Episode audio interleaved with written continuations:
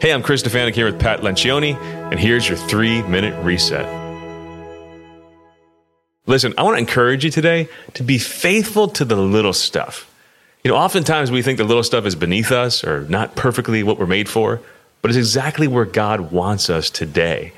And there's one really powerful image from the Old Testament where David was anointed by, by Samuel the prophet to, to be the king. And after he got that anointing, he didn't think, well, every other task is below me. He went back to being a shepherd because the people didn't recognize who he was yet.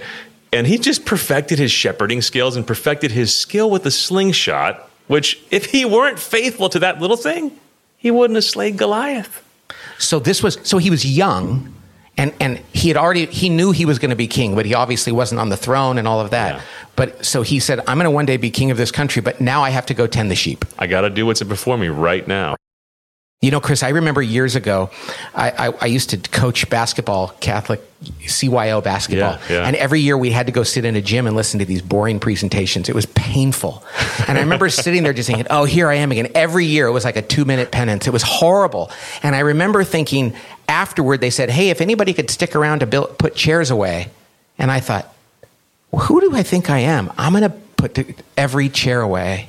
And I'm going to do it well, and I'm going to make sure nobody notices me.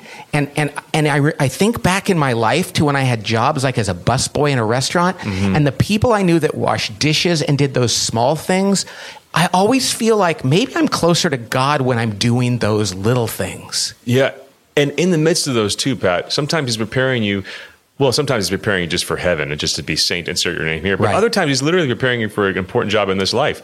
I mean, the working genius didn't come out of nowhere. I mean, they, they, it, by the way, Google working genius, amazing work, Pat. But you wouldn't have thought of that if you hadn't spent time doing jobs that didn't fit your personality and feeling the pain of that, where you might have been thinking this is a waste of time. It's exactly where God wanted you. Right. And absolutely, we need to be humbling ourselves. Well, I, I work with a lot of CEOs, and I think you should go do manual labor mm. once a month just to remember what it's like to do simple things because mm-hmm. it's in that simplicity that I think is where Jesus can be found. Today, be faithful to whatever little task God has placed in front of you. Don't add to the burden of that task the thought, I shouldn't be doing this. Yeah, it just makes the, it worse. clean the kitchen at your office and do it really well. Yeah, Amen. Let's for pray.